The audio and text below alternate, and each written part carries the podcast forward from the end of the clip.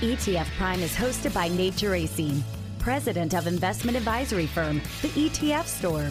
This program is for informational purposes only and does not constitute investment advice. Investing in ETFs involves risk, including potential loss of principal.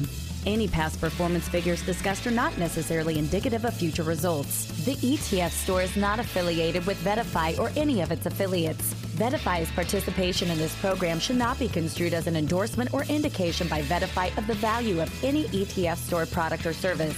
Visit etfstore.com for more information. Growth and innovation. Two words that best describe the ETF industry. However, rapid growth and innovation creates a critical need for financial advisors and industry practitioners education. Enter the ETF Institute, the first and only independent organization providing industry professionals and financial advisors with certification, education, and training on ETFs. Learn more about the Certified ETF Advisor designation by visiting cetf.org.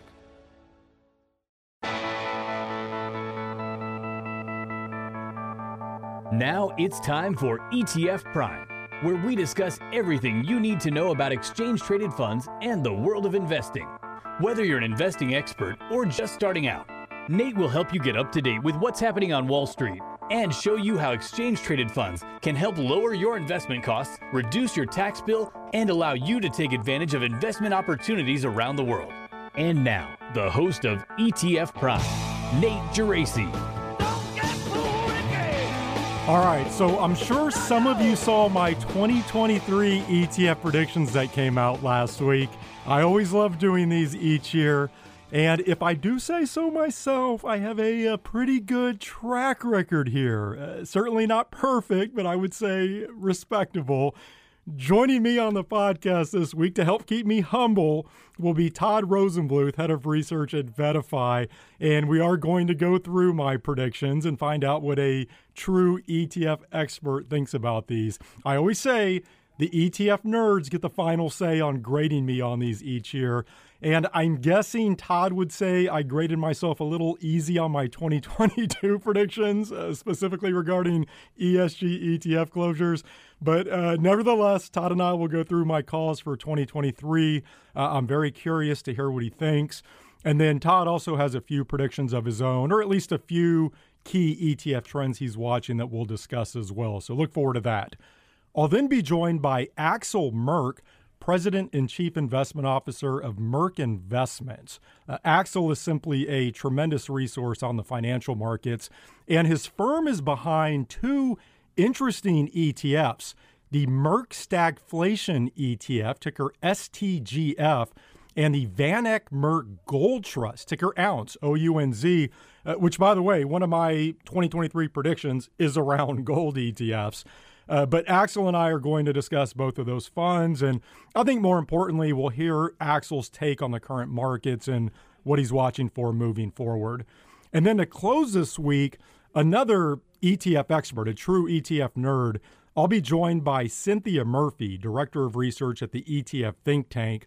Of course, ETF Think Tank is part of Tidal Financial Group, who's a uh, white label ETF provider. So they help bring new ETF ideas to market. And I've got to tell you, I mean, that's an area that's been absolutely booming, just a fantastic spot to be in. So I'm very interested to hear what Cynthia has been seeing in terms of the types of ideas being brought to Tidal and where she thinks things will be heading in 2023. You'll definitely want to stick around for that conversation. As always, questions or comments, you can find me on Twitter at Nate Geraci, or you can go to etfprime.com. Let's start with VettaFi's Todd Rosenbluth. Now we're joined by the experts at VettaFi, a new data analytics and thought leadership company that is transforming financial services from an industry to a community, one relationship at a time. 800 billion, I think we have to say that again, 800 billion dollars and counting for an industry that is, is still growing in size is impressive. Todd, Happy New Year. Great having you back on the podcast. Happy New Year, Nate. Uh, all good. All good. Well, tell me about this uh, huge news yesterday. TMX Group announcing a strategic investment in VettaFi. That's a, uh, a pretty big deal. Yeah, we're really excited about it. So I'm sure folks probably know of the name TMX Group. They're a publicly traded company. But in the ETF community, they are probably more well known for the fact that they own the TSX, which was the home of the first ever ETF up in Canada at the Toronto Stock Exchange. Um, they made a sizable minority investment into VettaFi. It's really great to see the validation of our indexing data and advisor centric efforts uh, to provide education and to have a global financial innovator like TMX support our vision. Uh, I would note the, the most important thing to me is that there's no change in our management or our vision as you teed up to transform financial services from an industry into a community, one relationship at a time. I've been posting that almost daily on LinkedIn, and I think it's starting to resonate with, with many folks. So we're really excited about TMX. I think you're going to talk more with my colleagues in the coming weeks, so I don't want to you've got a lot of predictions that I've got to dive into, so I don't want to go too deep. I, I, do. Well, no, that is exciting news, and I've got to tell you, I feel like you know every other week I see uh, some press release out of VettaFi. It's just amazing what you're building there. So uh, again, congratulations on uh, on everything going on there. So yes, let's get into my 2023 ETF predictions, and then as I mentioned, you actually have a few ETF predictions or, or, or trends we'll highlight as well. And, and by the way, do you like my uh, hypocrisy here, and that I'm always crushing these people who try to predict financial markets, right? You probably see me screenshot their bad calls and, and I'll tweet them out. And now here I am making ETF predictions, which are somewhat based on the markets. That's probably not the uh, greatest look for me. Yeah, and you might not want to keep saying your crystal ball is a little foggy or broken as you make predictions using that crystal ball and then claim that you were better than perhaps reasonable. I don't want to gloss too much over or spend too much time on 2022, but yeah, ESG was not as bad as you thought it was going to be. The closure rate was nowhere near what you might have expected. So I want to dive. I want to see if I can hook you down onto some specifics behind some of these predictions this time. Well, it's all in good fun. I, I, do love doing this every year. You know, I'm just trying to think through what might happen in the world of ETFs and also not trying to make uh, obvious calls. So some of these may be a little bit easier than others, but I am trying to go out on a limb on at least a, a, few of these. So with that, let's go through my calls. And what I'll do, Todd, is I'll give you my prediction, I'll add a little color, and then uh, certainly would love your hot take on each of these. So my first prediction, and I would say this one is definitely a bit of a stretch, but I'm standing by it. I believe the SPDR S&P 500 ETF, ticker SPY, which by the way turns 30 years old this month, it launched in January 1993. I believe it's going to lose its place as the largest ETF this year. So it's going to lose its ETF crown. And my guess is it'll be supplanted by the uh, Vanguard S&P 500 ETF ticker VOO VOO, but it could also be the iShares Core S&P 500 ETF IVV that takes it out. And, just quickly here, the, these figures as of uh, are as of yesterday. So current assets in SPY are about 360 billion, IVV 293 billion, and VOO at 279 billion. But if you look, VOO took in some uh, 40 billion dollars last year. IVV took in over 20 billion, and SPY lost over 20 or 12 billion, depending upon which data provider you want to uh, go with. So, what do you what do you think about this? Am I early, or do you think this is possible by the end of the year? So, I think you're a little early. I think this is probably a 2024 scenario, um, and so then SPY would be 31, I guess, and slightly older. Um, yeah, we're we're certainly seeing the market share shift towards IVV, the iShares S&P 500 ETF and Vanguard's S&P 500 VOO. And SPLG is actually pulling in some money as well. That's State Street's uh, younger brother, uh, lower cost ETF. So I think this is going to happen. Um, it's going to happen in 2024, more likely than 2023. But if some of your, well, if your next prediction comes true, then yes, um, this very well could happen in 2023. Yeah, and I will say, if it does happen, it will come down to the last week of the year. Like, I, am definitely going to cut it close. So I, I, knew this was a bit of a stretch, but I, I think it's possible. Like I said, I am standing by it. And, and to your point, my second prediction is that I believe ETF inflows overall will surpass $1 trillion this year. And I'm not going to spend a whole lot of time adding color to this one because I've talked about it for probably uh, the, the, the past month or two on the podcast. But what do you think about this one?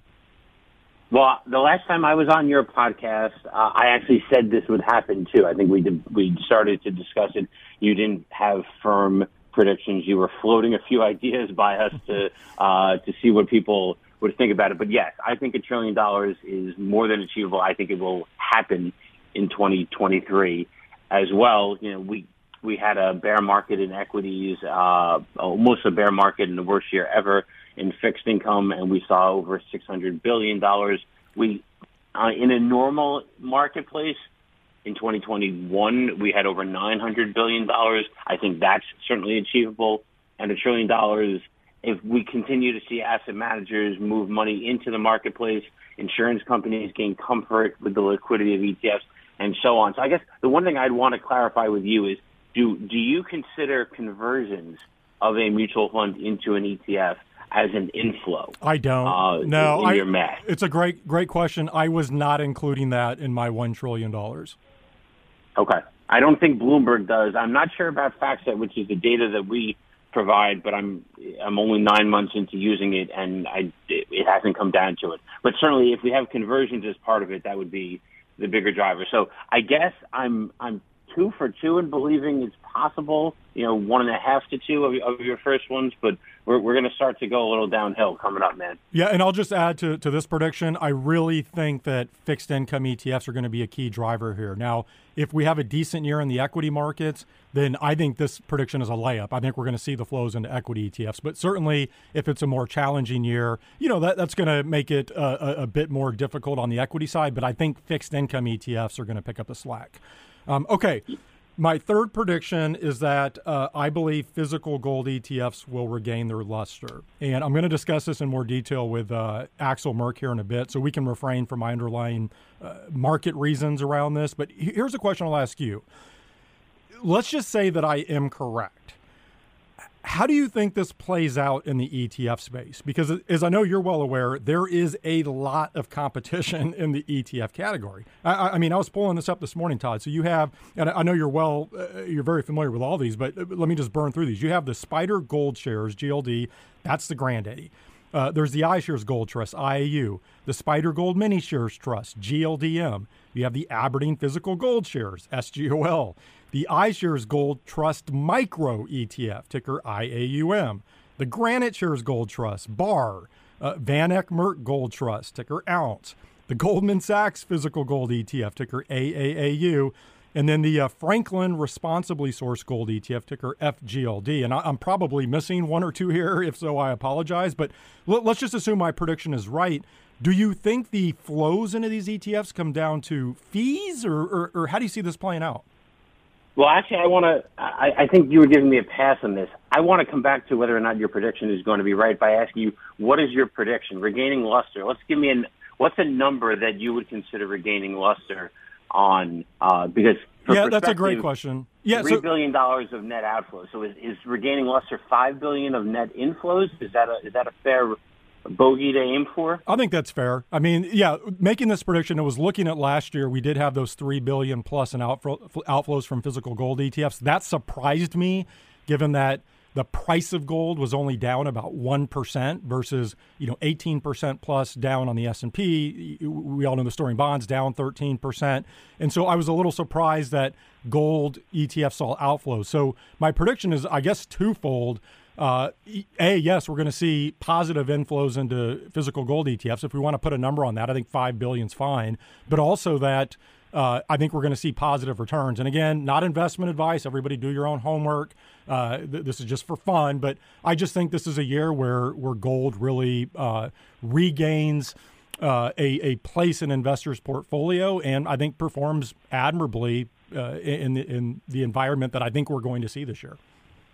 So I'm on a bit of a winning streak in the fact that I finally won a bet against Eric Balchunas for the ESG products surviving longer than they'd expect. And I'm feeling relatively okay about an ongoing one with Capital Group or Focus on Capital Group that expires. The bet ends in February. So I will take the under. Let's do the, I'll do the $5 billion mark if you're willing to do that. And I'll take the under in terms of net inflows for 2023 for gold ETFs. I, and I'll I tell you it. why. While you then, well, let me ask you: Will you agree to it? And then I'll tell you why. Yes, I, I agree. What are we putting on the line? So let's do let's do the next time into I guess in early 2024. So let's let the bet play out. and let's have dinner together in in New York, assuming you're coming to New York. Uh, I think you're more likely to be in New York than I'm going to be in Kansas City, but uh, let's do dinner. You're on. Okay, so here's my. And I want to. You've got two other predictions, and I've got a couple of things I want to uh, make sure we get into as well. But uh, to quote your piece back to you, it was an environment where the economy was slowing. In 2022, inflation remained sticky. Uh, that should be a good one for gold, except it wasn't in 2022. So I don't. I think inflation is going to be more muted in 2023. I think investors have preferred a more diversified approach to commodity ETFs. We saw PDBC, the Invesco Optimum Yield Diversified Commodity Strategy ETF, pulled in nearly $2 billion last year, while the gold ETFs, as you mentioned, were pulling or losing money. So I think it's going to be a tough gain. Uh, I know you've got a guest coming up that's going to make the case for gold ETF investing.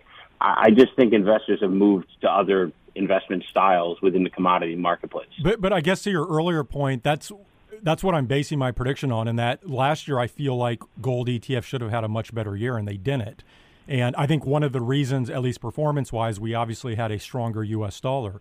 I, I think if the economy does slow down, uh, I think we could see the dollar weaken a little bit, which would be supportive of gold.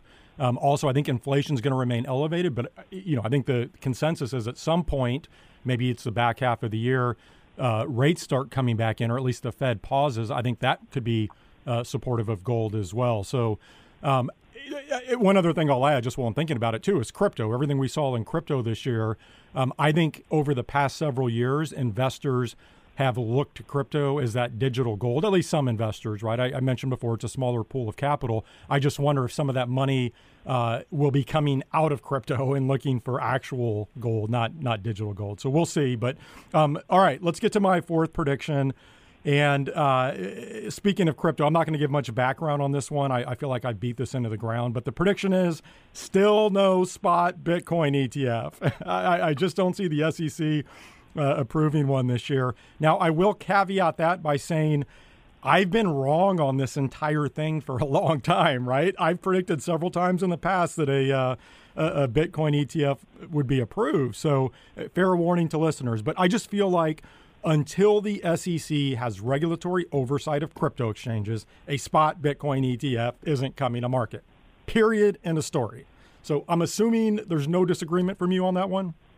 Yeah, there's no disagreement. I mean, when the SEC comes out and says repeatedly they're concerned about fraud and manipulation with cryptocurrency and with Bitcoin in particular, and we have fraud and manipulation, I find it hard to believe they're going to be more comfortable with having it Bitcoin in the form of an ETF. Um, so until we have new leadership at the SEC, I don't think we're going to have a Bitcoin ETF. All right, my last prediction, uh, prediction, and this is the one that I would say caused the biggest stir on Twitter. There was a, a decent amount of back and forth on this. I believe Morgan Stanley will be 2023's ETF Issuer of the Year.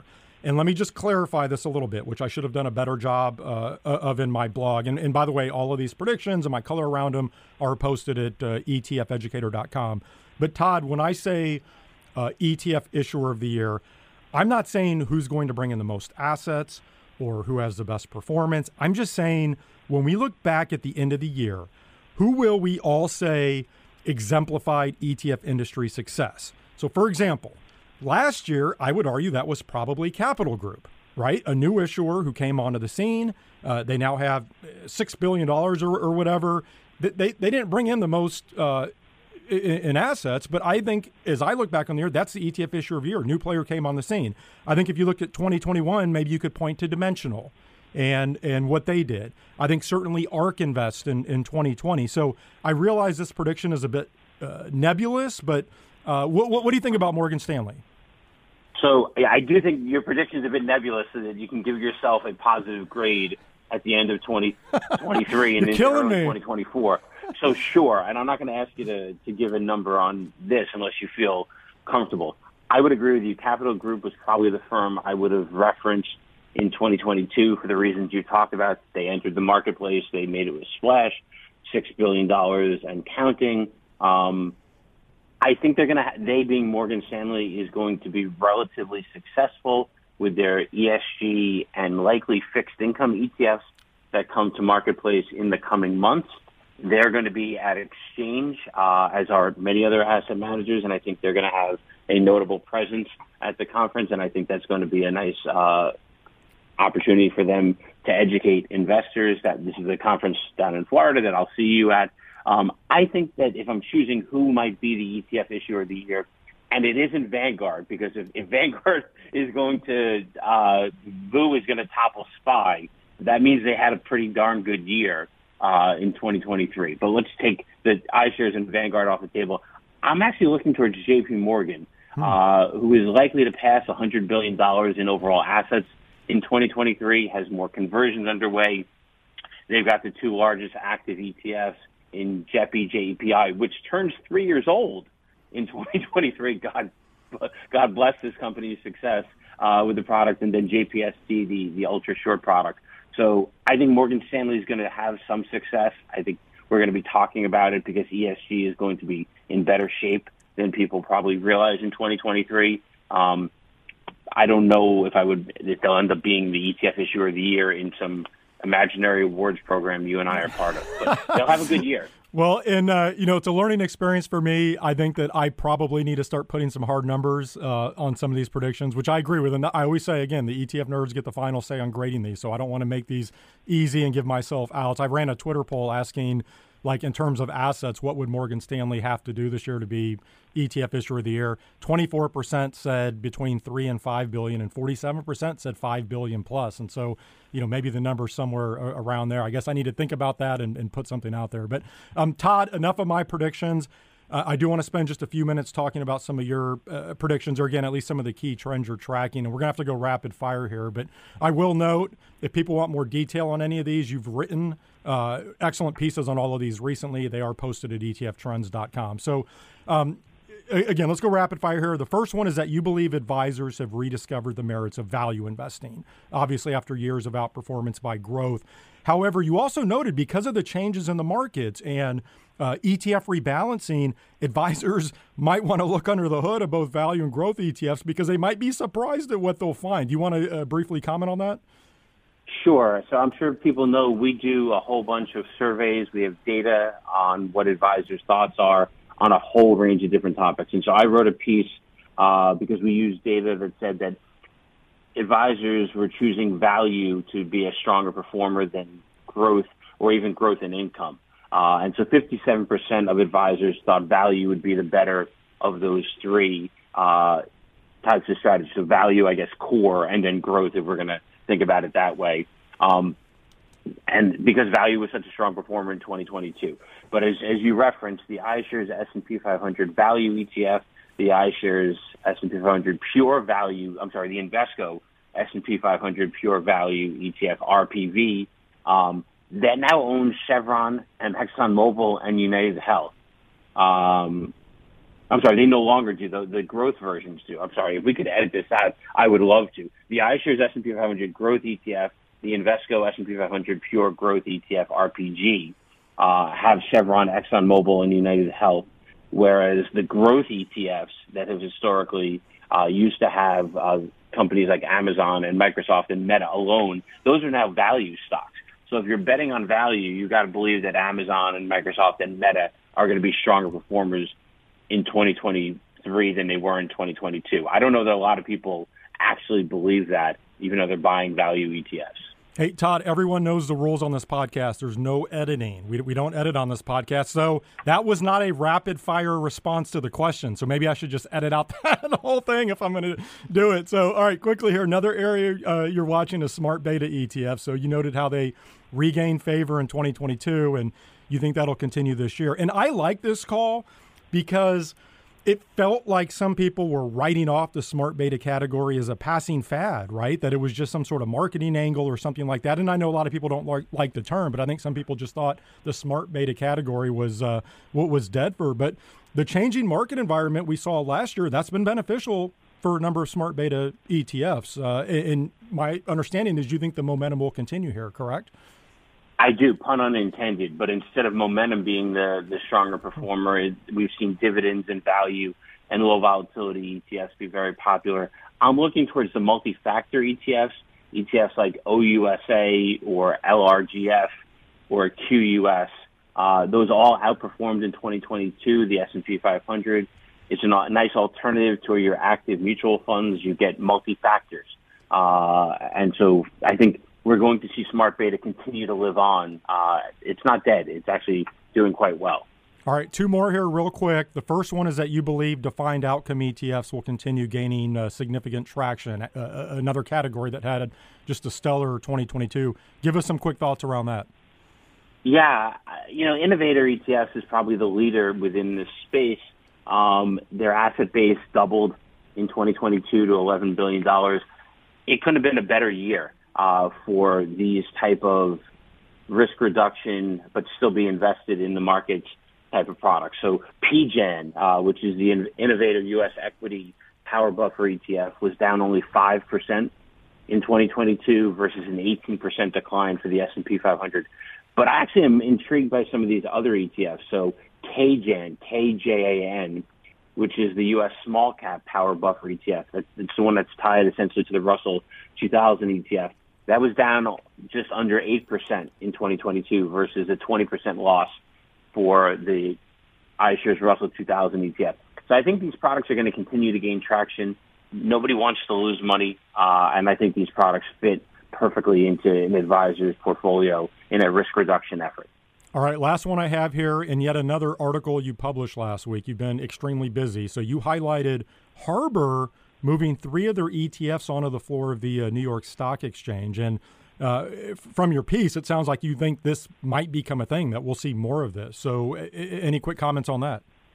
Yeah, and they followed in the footsteps of, of BOND Bond, the, the PIMCO active uh, ETF that was the first one uh, to move to the floor of the New York Stock Exchange. You have a designated market maker. It improves the liquidity. It makes it easier for the open and closing uh, of the ETFs. Relatively less liquid ETFs that are actively managed from some of these new entrants, it just makes sense. Again, I, I don't benefit from this if companies move to the floor of the New York Stock Exchange, but I think we're going to have a dozen of these uh, maybe within the, within the next year that have moved. We have four so far, so I think we're going to continue to see uh, more of these products. Um, and as I, in the piece that I wrote, I think there'll be enough to actually have a, a football game on the on the outside the New York Stock Exchange in Wall Street. Maybe you'll come uh, to New York. We can we can celebrate the the victory I have for for gold ETFs. Um, then by playing football uh, in the snow outside the New York Stock Exchange. hey, uh, speaking of the New York Stock Exchange, I, I, should mention that on next week's podcast, I will be joined by uh, NYSE's Mo Spark. So we're going to talk actually about this topic in more detail, what the real benefits are of having these ETFs move to the floor. But Todd, great stuff as always this week. Uh, I'm guessing the next time we chat, we will be down in Miami uh, at Exchange, only a few weeks away. So look forward to that, and thank you for joining me. Thanks a lot. Look forward to seeing you and, and all of the listeners down in Florida for Exchange Conference in early February. That was Todd Rosenbluth, head of research at VettaFi.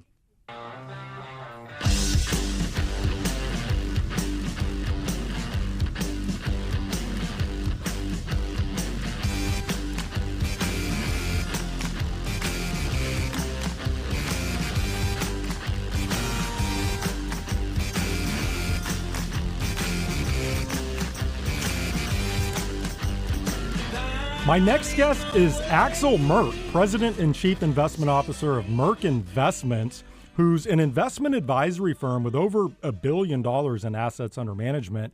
They're also behind two ETFs the Merk Stagflation ETF, ticker STGF, that launched last May, and then the VanEck Merk Gold Trust, ticker OUNCE, O U N Z, which that ETF actually lets investors take physical delivery of gold in exchange for their shares. We'll certainly get into that. Uh, Axel is now on the line with me from Palo Alto, California. Axel, welcome to the podcast. Great to be with you, Nate. All right, so it's interesting. You launched this uh, stagflation ETF in May of last year. And now here we are in January of 2023. And at least from my perspective, it does feel like stagflation is sort of the base case, right? Just about every analysis that I'm seeing expects inflation to remain elevated and economic growth to remain uh, weak, if not negative. To start here, just give us some background on the launch of this ETF. And I'm curious what you saw back when you were developing this idea when not everyone had stagflation on their uh, bingo card. Well, and, and not only when we launched it, right, as, as you're well aware, it takes many months to, to get an, an ETF off the ground. And, and why would we launch an ETF when the stagflation is going to be so short and inflation is going to be so short and so forth? The, the, the challenge with a stagflationary shock and that's that's kind of a is that central banks are very ill-equipped to deal with them, and that the politically attractive reaction to a stagflationary shock is counterproductive. The, one of the best known ones maybe is that when when production doesn't work to give people a stimulus check, right? Uh, writing checks does not increase the supply of goods, um, and and this happens throughout, right? It happens with with um, wage negotiations, happen with other things, and the the reason why the stagflationary period of the 1970s um, really lasted over a decade is because of these continuous policy mistakes that happened along the way. And uh, if you talk to central bankers, they say they're so much smarter. That may well be the case, although I doubt that. The, the key thing is we're still human. And, and as we saw last year, most things didn't work. And so we figured we need additional diversifiers in the market so that investors have more tools to, to deal with the period that's, that's ahead. And we'll get into the ETF here in just a moment, but is a stagflationary environment still your base case, or has anything at all changed w- with your views on this? Well, yes, we're in a mess, right? And and and so we got a higher for longer Fed. The, the, the Fed doesn't quite know what they want to do. They haven't created a new framework. The only thing they know is they want to be gradual and stop at some point. But the, the challenge is you don't get out of the this this inflationary world um, unless there's a fundamental shift on how the Fed operates. And by all means, the, the year-over-year comparisons on inflation are going to look better. Um, but then what? Right. The one thing Bernanke wrote in, in a book that he published, he, he wrote it before the pandemic, and then he scrambled to to put some things in there for a stagflation environment. But what he rightfully points out is once inflation is high, it's no longer linear and and so it will jump around. So for a few months we'll be fully feeling great, and then it's going to whack us again. And so you've got to be on the lookout. And just like with with anything investing, um, it's about taking scenarios into account, taking risks into account, and then figuring out how to deal with those possibilities. Okay, so let's discuss how the Merk stagflation ETF is designed. Uh, I know this has a trend following component. Perhaps explain that and then what exactly this ETF holds. Well, the, the key thing about this is this is this is investing in components that may do well in a stagflation environment. We have a core allocation to tips, and I, we'll, we'll talk about tips hopefully in, in a bit because I think most investors misunderstand tips. And and the reason I mention this though is it, think of it. This is this is a diversifier, and a diversifier notably for for the bond allocation of portfolio with a kick. The kick, so to speak, is that in a quote unquote normal environment, it should behave all right. But in a stagflation environment, it should be extraordinarily well. And, and so we have a core allocation to tips. And then we, we also invest in, in, in oil, gold, and real estate. And as you point out, there is a, is a trend following methodology that rounds that out notably because in the 1970s, a trend following methodology worked particularly well. But even without those components, um, the key idea is that those performance uh, those those components should do well over time in, in a stagflationary environment. Yeah, and I'll mention for listeners if you look at how this ETF is actually getting the exposure. Again, it it us it is through other ETFs. So on the TIPS exposure, it's SCHP. On the real estate exposure, it's VNQ. On the gold exposure, uh, it's Ounce, which we'll talk about here in a moment. And then on the uh, oil exposure, ticker DBO. Um, actually, you mentioned tips, and I, I, was looking at performance this morning uh, for this ETF, and since its inception last year, it has underperformed the S&P 500 by uh, three, three or four points. Is that because of the, the tips exposure? It, because on the surface, I think people would look at what this ETF does and they would have expected it to outperform over this time frame. So, so can you speak to the performance a little bit? Well, let's talk about tips first, maybe, because I think that's where the greatest misunderstanding is. when you buy tips, you lock in real interest rates, and not the short-term ones, but longer ones, um, seven, eight, nine years, depending on, on the tips that one is invested in. And what happened last year is that we had an extremely tough Federal Reserve. And so that pushed those longer term real interest rates higher. Um, and so we're currently on, on a 10 year base at about one, little over 1.3% real interest rates. So if you believe that the Fed will push those real interest rates further, then you may want to stay away from tips. But if you think that the Fed cannot be that hawkish forever, then it might be a good time to get into tips or into obviously the stagflation ETF if you like the, the rest of the philosophy. And and I would encourage everybody on, on Merk Investments, we, we have a an analysis how tips work and many people have told us that that really has helped them to understand tips. So that's kind of as a baseline.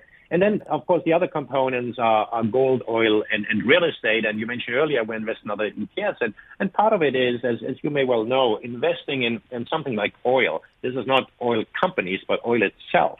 Um, is not trivial. And so rather than trying to convince the market that we have the best algorithm on how to invest in oil, we do utilize another ETF um, and the entire package in, in, in our assessment is, is, very, very cost effective for what it offers.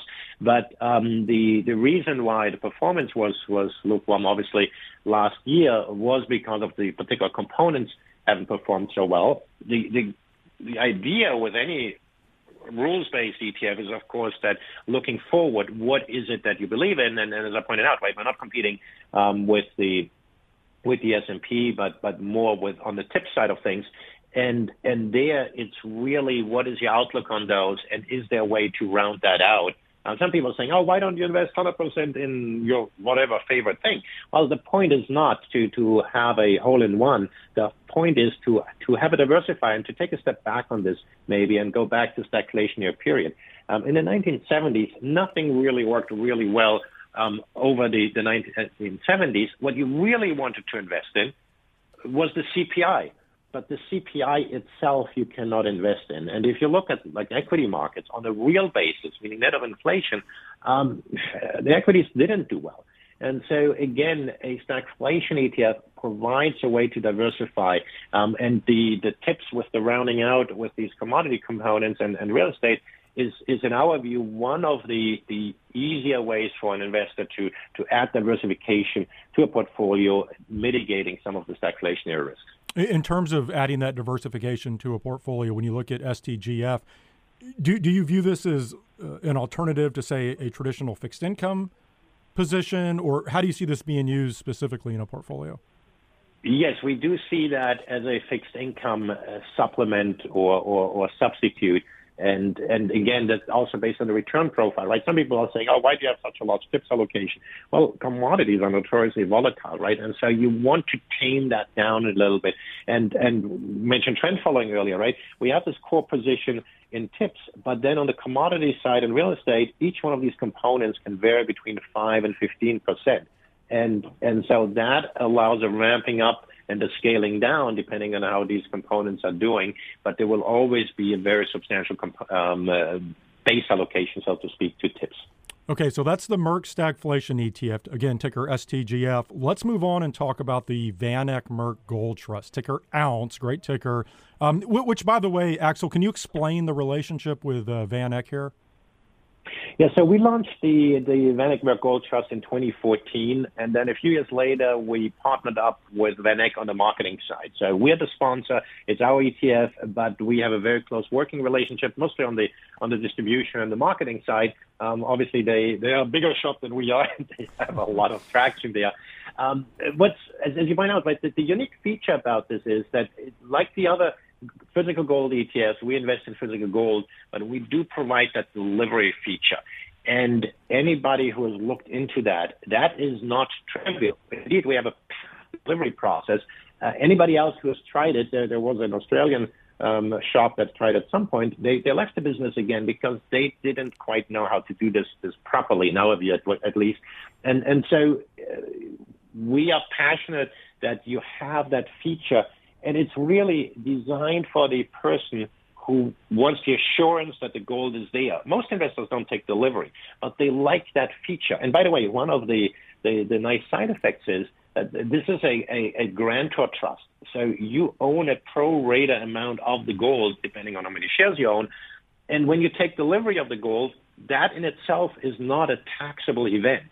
And that means if your, your shares appreciate, um, you can take delivery without that in itself um, triggering tax event. Obviously, if you take it out of a retirement account, um, there, there may be taxes due, but that's not because of uh, you're not selling the gold, so to speak.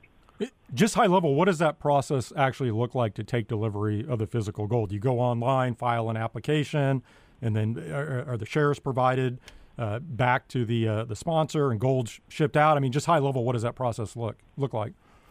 Yes, so you go to, to our website. Uh, there is an online calculator that tells you how much gold you have, and then there's an application.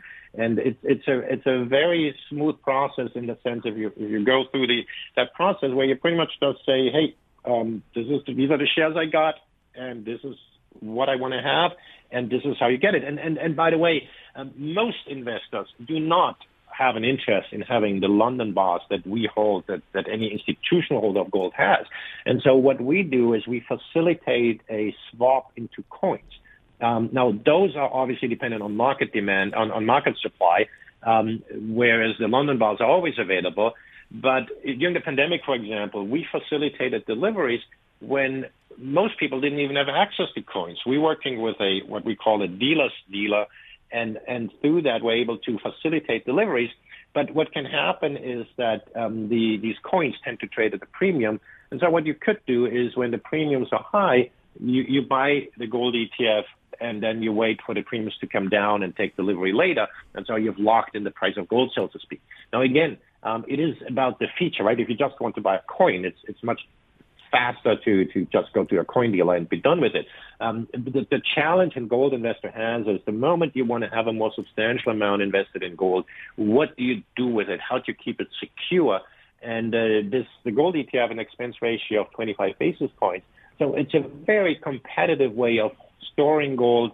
Um, the key thing we have seen uh, versus our competitors is that we tend to attract a more long-term investor. Um, we, we do get one to two deliveries a month. Um, we can ramp that up pretty quickly if there was more demand. But the point is that people like the assurance that they could take delivery if and when they wanted to, and that tends to um, get the trader to the other products and, and give us the, um, the, the more longer term investor. Axel, just a few minutes left here. In terms of the investment thesis for gold moving forward, and I should note, I, I, was talking about this a little bit earlier on the podcast. So, one of my 2023 ETF predictions is that I think physical gold ETFs are going to have a, a, a, huge year. And I think that's both uh, flows into the products, but I also think, you know, gold is set up pretty well because I, I, think to what we were saying earlier, we could be in an environment where economic growth slows. Perhaps that pressures the U.S. dollar. Uh, inflation, I, I think, is going to remain elevated. We also clearly still have geopolitical issues out there. Uh, it's possible stocks have another tough year. All of that seems rather positive for gold, in my opinion. So, anything you would add to that in, in terms of the investment case for gold moving forward? Well, first, yes, we do see increased interest both in terms of volume. We're talking early in the year here, and we already had two creations, and so that, that supports that, that notion in, in the ETF. Um, as far as the, the gold investors concerned, um, I see I group them into three different buckets.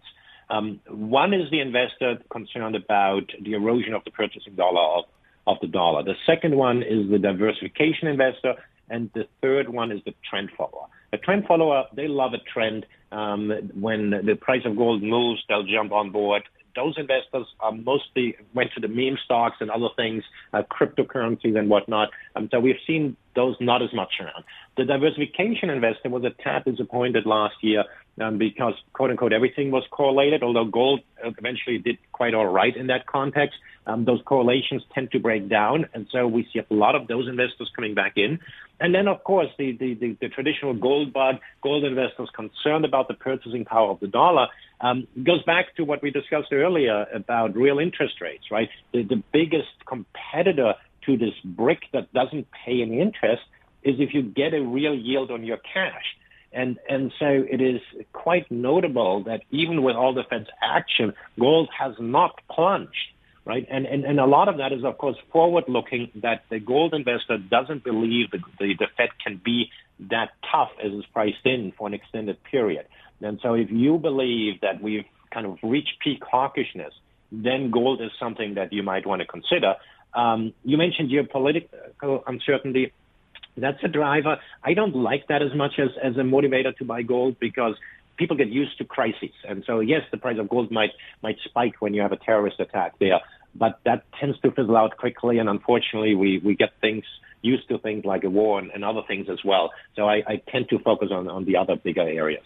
You mentioned uh, crypto. Do you think crypto has impacted gold's behavior at all over the past several years? Because you know, you look at gold's performance last year. Relatively speaking, it was a it was a very good year, only down about one percent. But I just feel like gold should have performed better over the past several years, and I wonder if crypto was store, uh, sort of stealing investor mindshare here. So investors maybe were allocating to quote unquote digital gold instead of actual gold. Do you think there's anything at all to that, or is the overall pool of capital in crypto just too small to matter? Well, I take exception to the word uh, digital gold, but to your product question, um, the the um, the the investor, the, the, the, group that I has moved from gold to digital assets was the was the speculator, mm-hmm. right? So, if anything, the impact had been that the volatility in gold has been less than it might have otherwise been because the um, during the boom phase in the digital asset space, um, those uh, those investors on steroids had other avenues to play out, and and and yes, it might have meant that the price of gold could have gone up higher, but also be more volatile and then plunged down more. And and so in both directions, it, it may uh, has had an impact. Now, obviously, as everybody knows, right, the the digital asset space has had a rough time, and and so who knows where that speculator is going to go next. Um, in in there, I think the Fed does play a role. I do think that um, the speculator is going to be muffled for a little bit. Um, then again, right, um, the price of gold and gold miners as well, by the way, they tend to do well early um, in in this cycle. So as a before the depth of the recession is hit, if you look at 2008 and other cycles as well, um, gold and gold miners bottomed out much much earlier, and I think that's part of the reason why you say gold is going to have a good year. I tend to agree with that.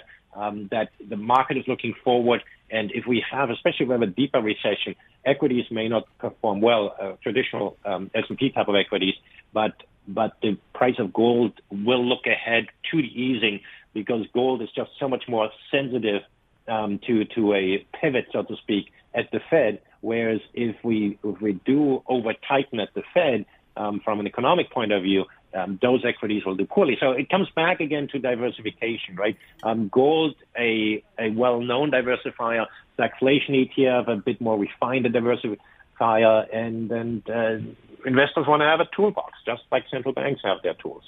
Well, Axel, really enjoyed the uh, conversation this week. Tremendous insight. Thank you for joining me. My pleasure. That was Axel Merk, President and Chief Investment Officer of Merk Investments.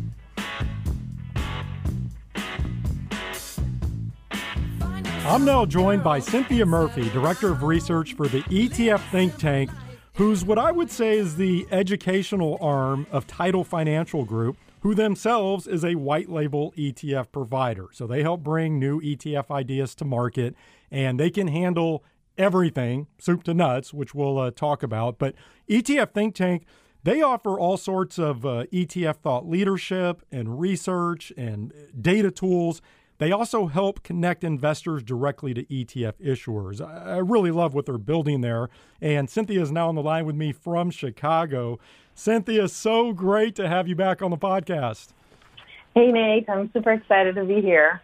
All Always right. fun. Yes, I, I, have been looking forward to this. So, look, uh, we're going to focus on the white label ETF business. But for listeners who are unfamiliar, I thought it might be good just to start by talking a bit more about the ETF think tank. So, so what will people find when they go there? Yeah, so so the tank is kind of a, a really cool little business that started about 10 years ago, and it really is a research content engine. And so we are out there learning about all new products, talking about them. Uh, we have our own database, uh, so we're crunching numbers, and we're really in this kind of research due diligence mode all the time, really aimed at financial advisors who will come to us, and we like to say we're your source of ETF ideas, and it's really to to help them figure out what's the best product for the problem they're trying to solve. And so on the other side of it, what we do is we have all these relationships with the issuers throughout the ETF ecosystem, and we are connecting allocators to the right product to, you know, as best as we can. So we really are a research engine that foster relationships uh, on the other side so that at the end of the day, the right product ends up in the right hands for the, the best results possible. So it, it's really kind of a fun, content driven networking platform uh, where everybody wins in the end if we if we do it right. well, and I think to your last point, what I like about it, it really is a good due diligence vehicle or mechanism, and especially for products that maybe aren't on every investor's radar. So if you want to dig underneath the hood of, of some of the smaller ETFs out there, some of the more innovative ETFs out there, uh, ETF Think Tank will help investors and, and specifically advisors do that. So I, I, I love that. Um, okay, let's talk about the white label ETF business. And I think a lot of uh, uh ETF Prime listeners are certainly familiar with this high level, but, but just for some quick background, how would you describe what Tidal Financial Group does? So the, the white label ETF business Tidal being one of them, uh, there's several, as you know. You know, Alpha Architect is another big one. Exchange Traded Concepts, and I think you know, just this year we saw the news that Goldman Sachs is getting into the white label business. It really is, if you think about it, is, you know, somebody who wants to bring an ETF to the market and they want to outsource all of the work that goes into doing that. So uh, I like to think of, there's many ways to describe it, but I like to think of white label as kind of like a services stack. So, you know, do you need, you need a trust, you need a board of advisors, you need uh, legal and compliance, uh, you need a trading desk, uh, portfolio management, sub-advisory services, marketing, sales.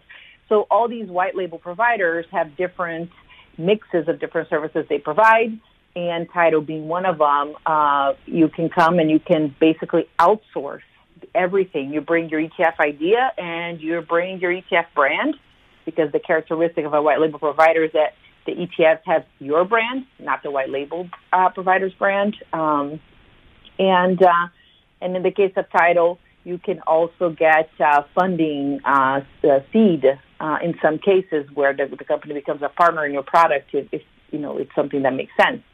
So it really is a services, and it's kind of each client is an individual mix of services that they need or that they want.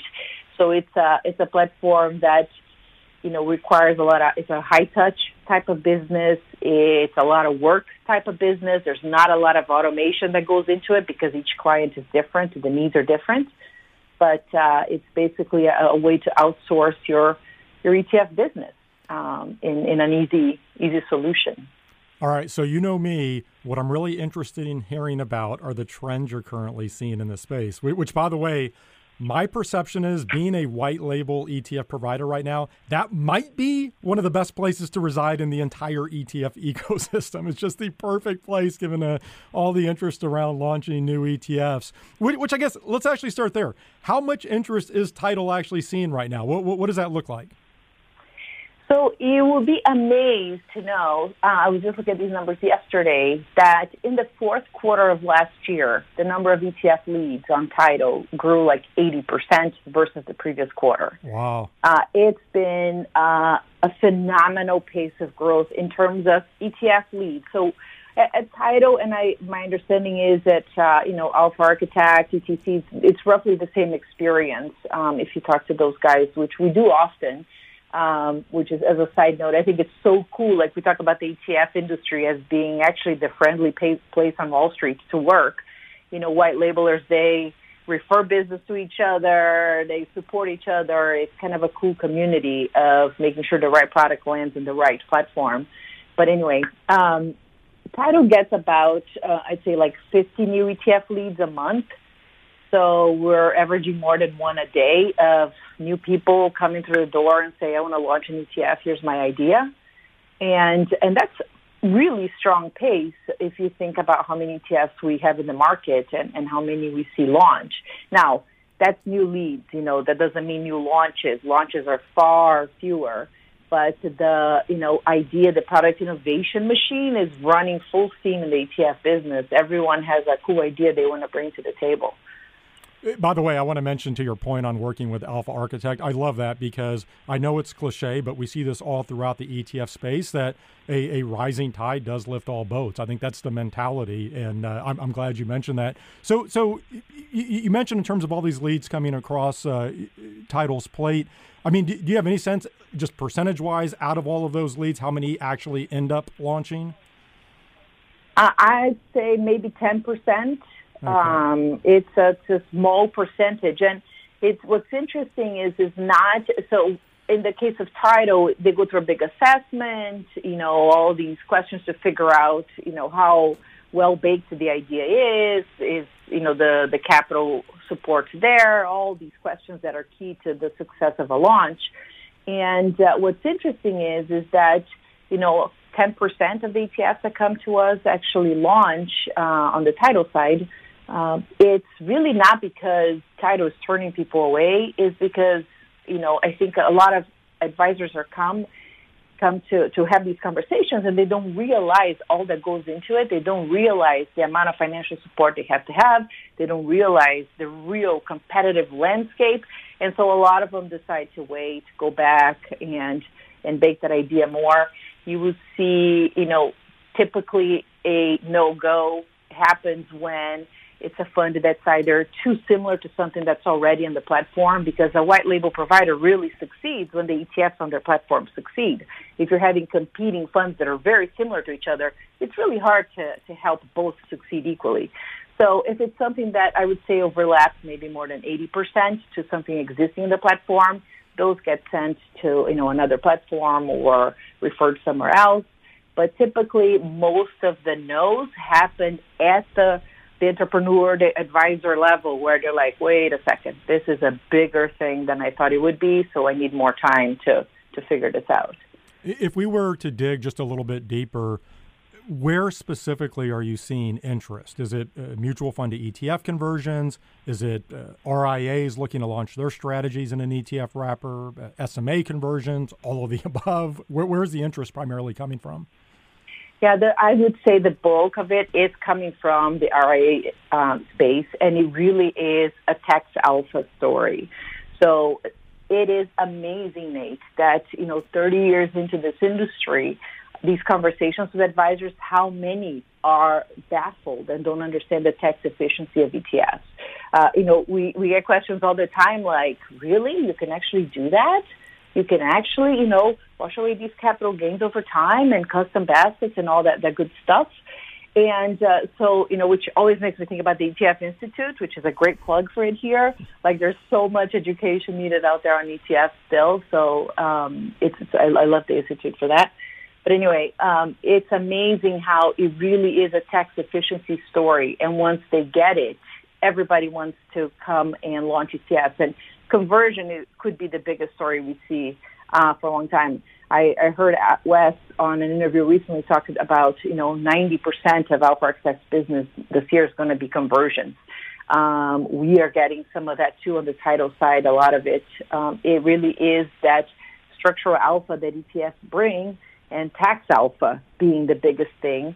And I think the market environment too is pushing that. I mean, if we saw the 2022, the big story about the biggest rift ever between mutual fund outflows and ETF inflows, and a lot of that is this market environment. You're taking losses on your performance and you're still realizing capital gains from people who left the fund had held for too long um, and had gains on it.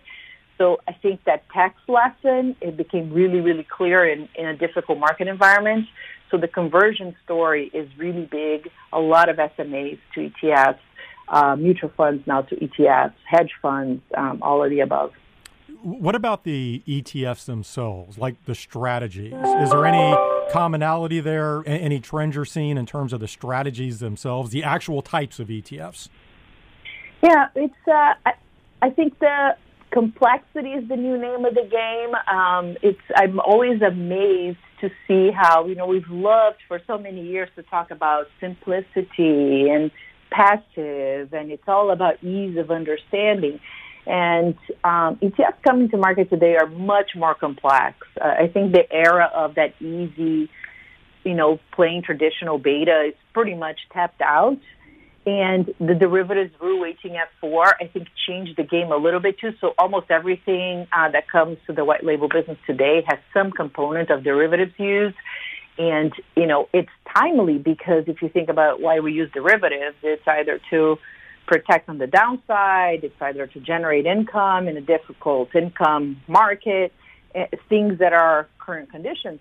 So all this product innovation is looking to this, you know, easier use of, of derivatives thanks to the new rule uh, and ways to, to deliver these results that, that investors are looking for. So a lot of ETFs are much more complex than they used to, which just tells you that, you know, the due diligence is just getting harder and harder. But it's definitely the era of the bells and whistles, uh, not no longer the era of the simple is best for sure.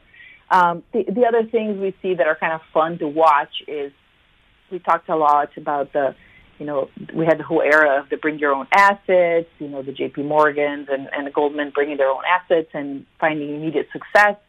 Uh, I think that the new wave of that is what I call the bring your own following, the BYOF, and it's the influencer type linked ETF. So it's, uh, you know, all the if you look at Twitter, you know all the the fuss over the Cramer ETFs or uh, you know on Tidal they have the Nick Kevin ETF and there's uh, Y'all the the ETF with with Adam Curran who's a radio show host. Um, so it's this idea of in the absence of bring your own assets, if you bring your own following, hopefully they convert to dollars. So we're seeing a lot of that kind of, of movement. So it's kind of fun to, to I'm really curious actually to see who's gonna whose influence is really to show to, to have some muscle behind it. So I think it'd be kind of fun to watch that. And and the the last thing I'd say is active. I mean, almost everything, more than 80% of everything that comes today to the white label providers is active management. Uh, it's rare to get passive funds anymore because it's everybody's looking for. You have to be innovative. You have to stand out, and is really trying to capitalize on what you believe is your own expertise that nobody else has. So it's that kind of, you know, entrepreneurial story of I bring to the table something nobody else has, and it's really the time for active right now. I, I love your comment, by the way, on the Finfluencer ETFs, the uh, the bring your own following. uh, I think you, I think, I think you you all coined that, but yeah, the whole key there is does that uh, social following actually translate into assets, and and that is always something that's fun to watch, especially when you see these uh, these huge personalities launching ETFs. Uh, Cynthia, we only have like a minute left. If you had to uh, boil it down, what do you see as the keys to success for a new ETF? What what do you think it comes down to? So we, we like to, to call it every ETF needs to meet what we call the necessary conditions uh, to succeed. And I think number one, which is true of anything in the world, is does your product solve a problem? If you are actually solving, your idea is actually solving an investor problem that they have today, then you are more likely to succeed than not. Uh, the second thing um, is capital it's it takes a lot of money to run an ETF. And if you think about how an advisor, you know, may not touch a product until he has two or three years of performance, that means you, the provider, have to be able to financially support that product, uh, assuming no asset growth from outside. So that means you're, you know, talking about two hundred, two hundred fifty thousand dollars a year that you have to be able to support that product for, you know, two to three years. And uh, seed is key. Uh, and a fund under $20 million in seed is much less likely to find a following among the advisors than something 25 or above. So you can start a fund today with a million dollars, but chances are you're not going to find attraction. So seed is key. Capital to support is key. Does it solve a problem is key. and then have a good infrastructure in place. I mean, as you know, the ETF ecosystem has so many moving parts, so many people touch every single product, and you really need excellence in every part of that process to make sure your trading is the best, your execution is the best, your marketing is the best, your distribution is the best, your portfolio management is the best. So getting you know excellence in, in every touch point in the in the product life cycle is, is key to success as well. Well, Cynthia, so much fun this week. You are one of the best in the business at covering this stuff. So Aww. great to have you back on the pod. Thank you for uh, joining me, and uh, hope to see you down at Exchange. Yeah, I'll see you there, Nate. Thanks for having me. That was Cynthia Murray, Director of Research for the ETF Think Tank. That'll do it for this week's ETF Prime. Next week, I'll be joined by George Noble, founder and CEO of Noble Impact Capital. He's going to spotlight the Noble Absolute Return ETF, ticker NOPE and then both TrackInsight's, Robert Yeager, and the New York Stock Exchange's Mo Sparks will discuss ETF Central, a brand new ETF data and information platform. Until then, have a great week, everyone.